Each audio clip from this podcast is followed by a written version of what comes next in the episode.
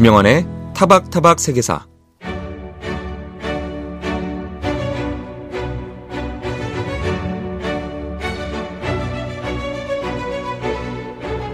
역사 속 그 많은 여성들은 다 어디로 사라졌을까? 주목받지 못했던 역사 속 여성들을 이제야 다시 만납니다. 역사가 숨긴 여성들.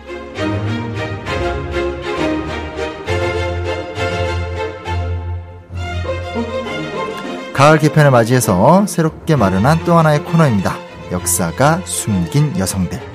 역사 기록에서 소외되어 왔던 여성들의 이야기를 보다 깊이 있게 살펴보는 코너인데요. 첫 시간으로는 전쟁 중 가장 아주 끔찍했던 피해를 입었던 여성이라고 할 수 있죠. 일본군 위안부에 대해서 이야기 나눠보려고 하는데요. 중앙대학교 독일 유럽 연구센터 정용숙 연구 교수님 나오셨습니다. 선생님 안녕하세요. 네, 안녕하세요. 반갑습니다. 네, 이게 저희 그 새로 시작한 코너예요. 네. 어, 그 코너의 첫 자리를 채워주셔서 아, 너무너무 감사합니다. 네, 영광입니다. 네.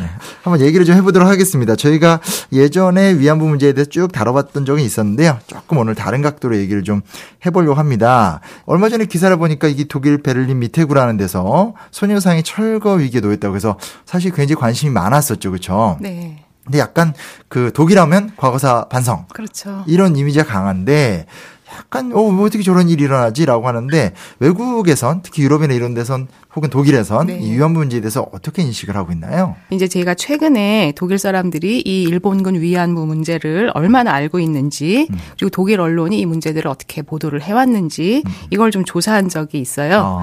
근데 사실 결론부터 말하면 음. 뭐 별로 잘 알지 못한다. 아, 근데 꽤 많이 국제 연대나 활동 같은 걸 많이 하지 않나요? 그래도. 예, 좀- 아무래도 지리적으로 먼 나라고 아. 그리고 이제 유럽 사람들에게는 동아시아 어. 국제 질서의 어떤 한 문제로서 과거사 음. 이렇게 이해되는 면이 있기 때문에 아. 자기 주변의 문제가 아니잖아요. 음. 네, 그래서 그런 점이 좀 있습니다. 아쉽네. 네.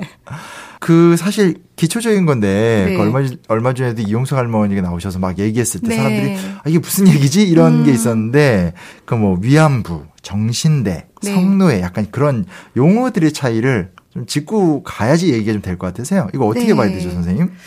네, 일단은 저 위안부라고 하는 것은 음. 따옴표를 치고 요즘은 표기를 하는데요. 그렇죠. 요거를 고유명사라고 일단 봐야 됩니다. 고유명사. 특수한 고유명사, 어떠한 네. 특정한 역사적 사실에 국한돼서 사용될 수 있는 단어인데요. 네, 네. 그러니까 뭐냐 하면은 그것은 일본 군대가 음. 아시아 태평양 전쟁 또는 뭐 제2차 세계 대전 네네. 음. 뭐 의미가 정확하게 똑같지는 않습니다만 요 당시에 자국 군인들을 위해서 만든 이른바 위안소에 음. 동원되어서 어떤 성적인 일을 강요당한 그렇죠. 그런 여성들을 가리키는 단어입니다. 네.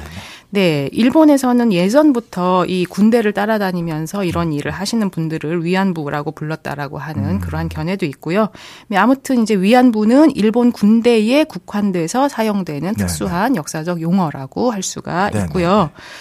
네, 그리고 정신대. 네, 정신대는 이게 제일 힘들어 하시는 것 네. 같아요.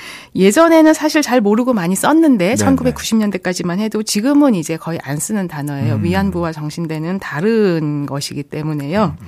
예, 식민지 시절에 여자 근로 정신대라고 하는 게 있었어요. 네, 네. 이게 말하자면은 일본 정부의 명령에 따라서 군수 공장 같은 데서 일하신 분들 노무동원 같은 예, 거. 그렇죠. 강제 노동을 말하는 것이죠. 네, 네.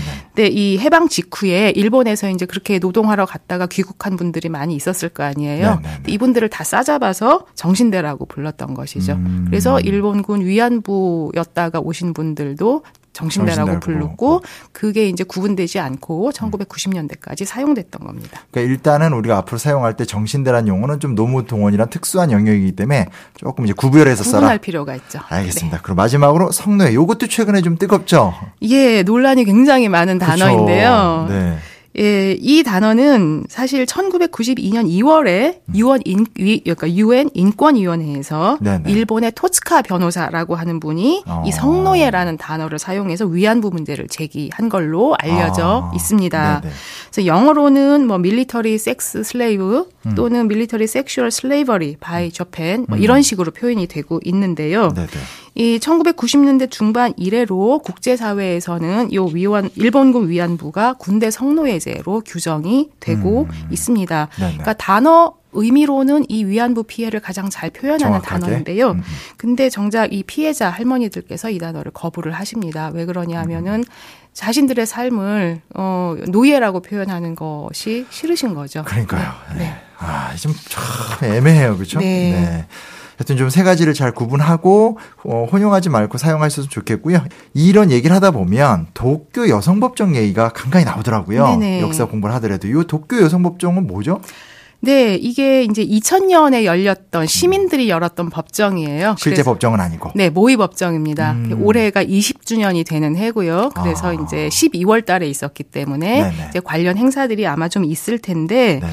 사실 이 법정이 왜 열었, 열렸냐 하면은 어, 아시아에 있는 이 시민단체들이, 운동단체들이 아무리 일본 정부에 대해서 음. 이 책임 인정을 하라고 그리고 사과하라고 요구를 해도 네네. 어, 답이 없으니까 시민들이 직접 그러면 어, 아. 가해자들을 심판하고 처벌하겠다라고 음. 해서 이제 열리게 된 법정 입니다. 네네네. 예. 이거 어떻게 결과 그 안에서는 유죄 판결이 나오고 뭐 이런 식으로 진행이 됐던 건가요?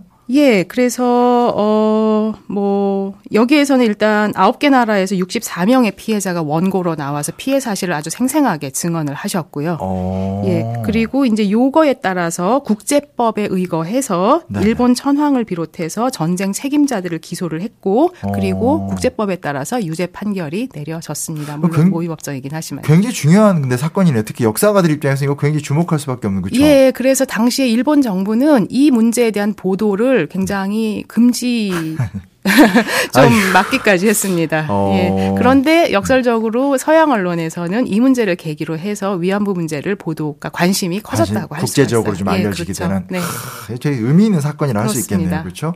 어, 그러면 근데 아까 이제 제가 처음에 물어봤던 얘기로 좀 돌아와야 될 것 같은데 이 미테그 소녀상 논란 같은 일이 처음이 아니죠, 사실은. 저희가 이번에 알게 된 거죠. 그렇죠? 그렇죠. 이게 어떻게 된 건가요, 사실은? 어떻게 진행이 되는 건가요? 외국에서 사실 잘 몰라서. 네, 사실 요 미테구 소녀상 문제는 지금 진행 중이라서 음. 이제 저는 지금 그보다 앞에 벌어졌던 얘기를 조금 네네네. 해드리고 싶은데 2016년에 프라이부르크라고 하는 시에서 비슷한 사건이 이미 한 번 있었고요. 음. 어. 예, 프라이부르크 시가 독일 남부에 있는 생태 도시, 녹색 도시로 굉장히 유명한 곳인데 오. 이 수원시하고 자매 결연을 맺었어요. 2015년 오. 말에. 네네. 그래서 그때 선물로 수원의 그 염태영 시장님이 네네. 그 프라이부르크의 잘로몬 시장님한테 자매 결연 선물로 소녀상을 보내겠다. 아, 시 간 교류를 했구나. 예. 네. 그래서 이제 그 소녀상을 2016년 10월 8일 세계 인권의 날 기념으로 음. 그 프라이부르크 시립공원에 세우기로 그렇게 이제 결정이 됐는데 사실 얘기 자체는 되게 좋은데요. 그렇죠. 시 간의 결연의 생태와 인권 탁탁탁 이게 맞는데. 그렇죠. 네. 그리고 이제 이 살로몬, 그러니까 프라이부르크의 살로몬 시장님은 녹색당 정치인이거든요. 네네. 그러니까 이 제안을 받았을 때 별로 고민하지 않고 이거는 뭐 그 자체로 너무 좋은 일이기 그렇죠, 때문에 그렇죠. 그냥 수락을 그 자리에서 하신 거예요. 네네. 근데 이제 이 사실이 알려지면서 일본 외교가가 발칵 뒤집혔고요. 음. 그래서 일본 주독 총영사가 프라이부르크까지 와서 아. 어, 부시장을 만나서 이 일이 양국 간 외교 관계에 얼마나 큰 파장을 미칠지 생각해봐라 뭐 경고를 했고 그리고 또 프라이부르크 시는 일본의 마츠야마 시와도 자매 결연을 맺고 있거든요. 아, 30년 맞아요, 됐어요. 맞아요. 네, 마츠야마 시. 이렇게 예, 시끼리 자매 결연. 그렇죠? 예. 네, 네. 근데 이 마츠야마 시가 이 30년 자매 결연을 깨겠다고 어. 예, 소녀상을 설치를 하게 되면 그래서 이제 수원 시장님은 이 아 저 프라이부르크 시장님이 이러지도 저러지도 못하는 상황에서 이제 수원 시장님이 그러면 선물 제안을 철회를 하시는 걸로 이렇게 마무리가 된 적이 있습니다. 아, 그럼 이제 이런 유사한 어떤 그 국제 관계 속에서의 한일과 제3국 간의 다툼 같은 건 좀 감내를 해야 되는 과정으로 좀 봐야 되겠네요. 네, 그런 것을 이제 피해가기가 좀 어렵죠. 그렇죠. 네. 네. 아, 그렇구나. 그 소녀상의 의미를 전시 성폭력의 상징이자 특히 이제 역사의 기억 장치. 최근에 기억 이런 단어 역사학에서 많이 하잖아요. 네. 이런 말은 좀 뭔지를 좀 간단히 얘기해 주시면 좋을 것 같습니다. 예, 사실 이 독일이라고 하면은 과거 정리를 과거에 대한 성찰을 모범적으로 하는 나라인데 왜 그렇죠. 이런 일이 벌어졌는가에 네네. 대해서 한국 분들이 좀 궁금해 하시는 것 맞아요, 같아요. 맞아요.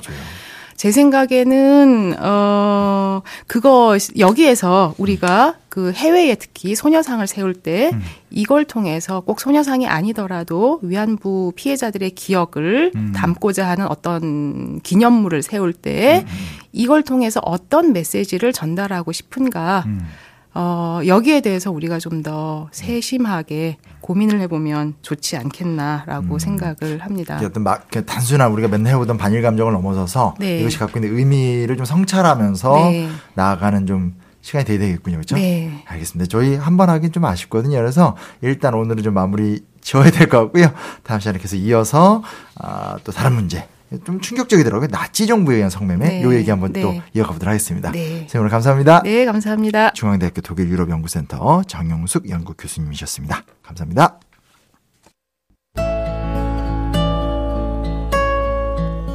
흔들리는 낙엽을 모아서 하트 모양으로 만들어 놓은 거 본 적 있으세요?